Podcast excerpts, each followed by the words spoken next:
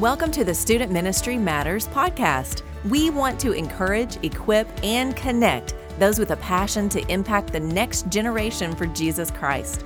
Student ministry can be a lonely place. You might even feel like you're the only one in your church or community that cares about students. Well, know this you're not alone. People all across the country are engaging Gen Z and care deeply about the spiritual direction of these young men and women. Whether you're full time, part time, bivocational, or volunteer, if you have a heart for students, this is the place for you. Welcome to the podcast. My name is Dan Carson. I'm the Director of Student Ministry Matters, and I'm thrilled that you've chosen to download and listen as we continue the conversation about student ministry. On today's podcast, we're going to be talking about the importance of family ministry and creating family ministry opportunities within your local context. But before we get to that, I want to mention a couple of things. One, I want to thank our podcast partners. Central Baptist College of Conway is a great place for you to point your students toward. It is a place that is challenging, engaging, inspiring. It is a place full of, of professors who just love their students enough that they want to pray for them, be there for them, and help them as they try to follow Christ and implement their Christian faith and values in whatever vocation that they're headed toward. Really love those guys. And perhaps you're a, a person that just hasn't finished your degree and that you would like to finish that. They offer a PACE program that is designed exactly for that. So I'd encourage you, reach out, cbc.edu, real simple there, cbc.edu, contact them, and get a visit set up for today. Before we get into the heart of this episode, I want to talk to you for just a moment about something called 222 leadership. Based on that 2 Timothy 2 2 verse about investing in faithful men and women, we want to be doing that. We have a cohort, it's going to be a small group that you have a chance to be a part of. And if you would like to connect with us and find out how you can do that, just contact us through our email at info at studentministrymatters.com. It's going to begin in January of 2022, and it's going to go for eight months, leading up to our Student Ministry Workers Retreat held in September of 2022. And so it'll meet once a month. We will read books together, we will pray for one another, and talk about things that are important in student ministry. And so I'd encourage you, contact us, reach out. I still have a few spots. We have about five. I have uh, maybe three more spots for one group, and I'm willing to start a second group if we have enough interest. And so, again, reach out info at studentministrymatters.com, or you can find us through our Facebook page or our Instagram account. Those are great ways to reach out, and we'd love for for that opportunity to, to connect and, and to really grow closer together. Well, today's podcast, it's just me, and I want to talk to you about family ministry. Now, I know over the past several months, say from March of 2020, when the world just kind of fell apart, we had to, to make changes. And then when we had made those changes and implemented them, we still had to to navigate so many other things. I think about myself in my my current setting.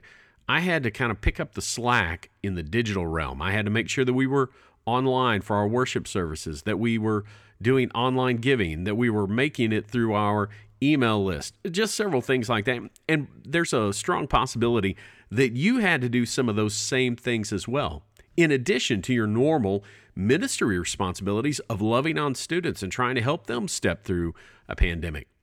Well, during all that time, we had a chance to just see what was super valuable and what kind of needed to be set aside. And I'll tell you, not just over this past year and a half, but even before that, I've begun to realize that family ministry is incredibly important. I'm on the older side. We've talked about that here on the podcast. At 49 years of age, uh, in many eyes, I'm a dinosaur when it comes to student ministry. And I'll tell you, there have been times over the years where it's been all about activity, about those events. In many ways, I was a glorified activities director. Now, over these past five years, I've had the chance to kind of look back and go, okay, well, what is really important about student ministry? What's important to me is that a student knows Jesus Christ and that they make a lifelong commitment and that after they graduate high school and head off to college, that they stay connected with the church. But too many times that doesn't happen. And so, how do we fix that? What do we do about it? Well, one of the things that we can do about it is that we can invest in the families. And that is what we need to do. I've mentioned it before, but when you look at how many hours in a week, 168 hours, and if we think about our student ministry, there's a possibility that we may get three hours with our student. And that may be it. I would like to say it's more, but that's that's just the reality.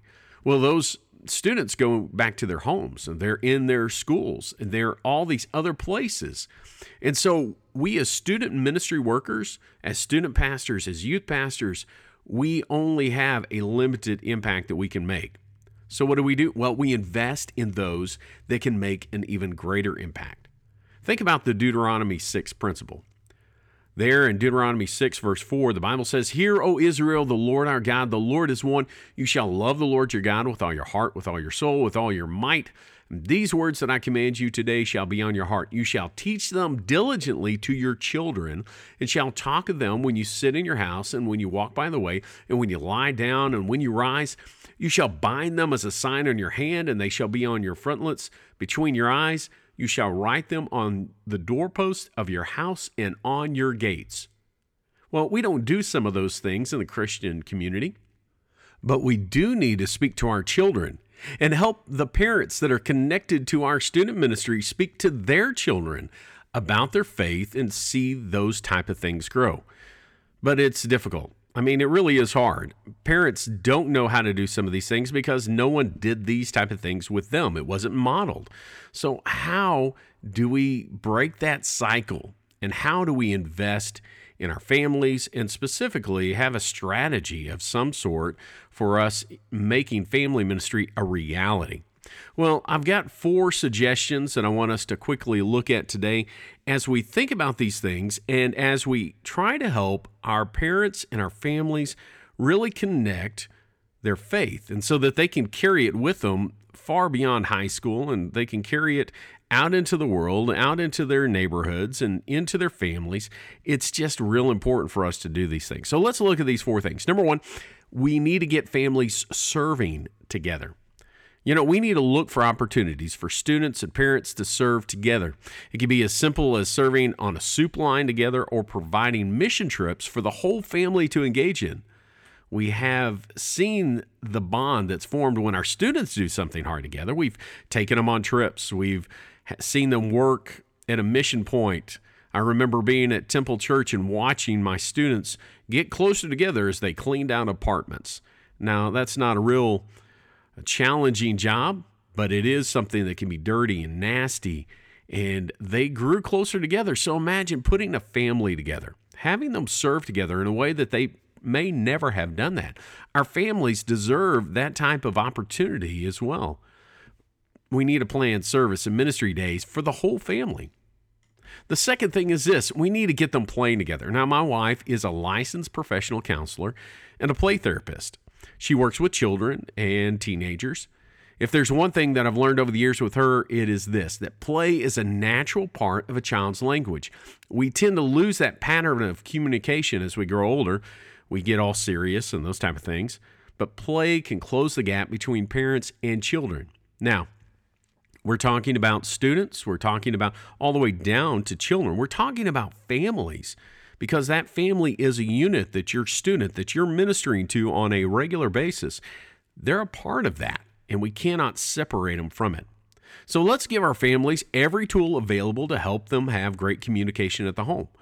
I can tell you from personal experience that it's a blast to watch students and parents duke it out in a Nerf battle or water balloon war. Life at home can often be so serious. It is. There's all sorts of things to take care of, responsibilities. Let's give our families the opportunity to play. The third thing as we think about a strategy for creating family ministry opportunities is this get them talking together. You know, at our house, our children never stood a chance. I'm a youth pastor, and my wife is a mental health therapist. We talk about it all. There's nothing that is off limits for us to communicate about. However, I've found over the years that not every family talks about things with the same openness that we do in our home. In fact, communication is often stilted in the home. Consider having a family class for a summer or a semester. Have your small groups consist of the parents and children in each home. Ask good questions and have fun activities. Challenge them to build cities out of popsicle sticks or have them create a family crest with art supplies. Our families need to interact around concepts as units. They need to communicate. Thinking back to Deuteronomy 6, that they were talking about their faith as they went through just everyday life. And that's important for us to do. We need to communicate about our faith. And so I just encourage you to do those things. Get those families talking together. And then finally, get them discussing God's word together. Now, it's one step deeper than just talking because sometimes, again, families, they don't want to talk, they don't talk together. And so anything and everything is difficult. Well, we need to get them talking, but then we need to get them talking about God's word, engaging around God's word. Try sending a follow up to the Sunday message to your parents. It can simply be a handful of, of questions that your families can talk about in the car on the way to school or to the store. Listen to the Sunday message with purpose and then email or text your parents the two or five questions that can open a discussion of God's Word. It can be deep and theological, or it can be about the pastor's illustration. The main thing is to get them talking. I know that as I've asked those type of questions and sent them out, I will uh, talk about all sorts of things, all sorts of range. And so it is important for us to to get them talking about God's word. You know, if you want to see your students grow and have a lifetime faith, then it's time to invest in more than just students walking into our youth spaces each week.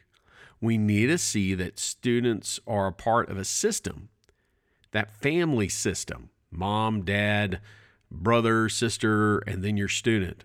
Now, maybe that family unit looks different.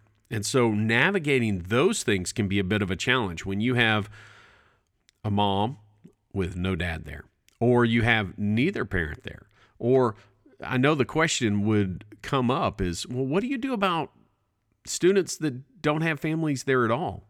Well, and that's why God has placed you there. Not to necessarily serve as a parent, but to serve as one of those disciple makers in that student's life. And you still have a responsibility to help those parents, that family, understand their role in it.